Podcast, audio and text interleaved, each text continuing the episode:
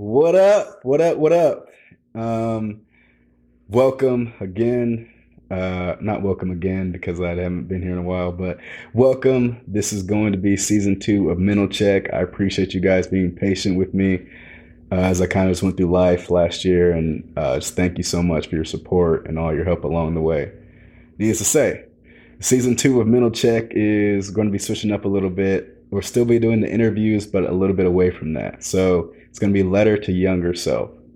So basically, people um, are going to be writing this letter to themselves, as I just said, and it will be when they're either 18 years old or 22 years old.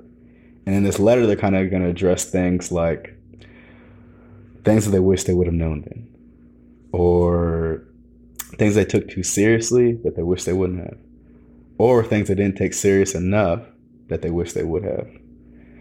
Um, they'll also talk about uh, things that they're going to need to grow, even if it's a bad thing. And then lastly, they're going to talk about if the person that they're talking to is going to be proud of who they became today.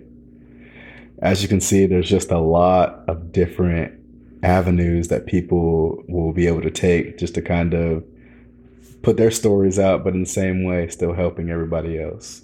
Uh, the reason that I wanted to do it in kind of retrospect is because there's so many times in life that we look at things from the bottom of the bottom of the mountain and we look up and we see how high it is or how hard the trial is about to go to.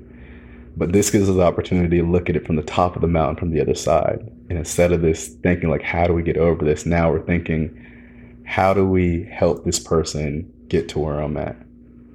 Right. And that's kind of a different mindset, mind shift that we can use to help help help ourselves out and help everybody out. Um, another thing, I got a lot of feedback. So this season will have men and women on it as well. Got some feedback saying queens need mental check too, so I got you. So don't even worry about that.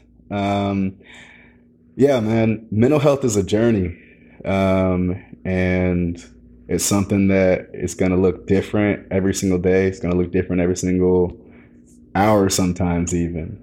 Um, so, biggest thing I have for this is to come authentic, come as you are, and yeah, let's keep it going. If you want to be a part of it, please reach out to me.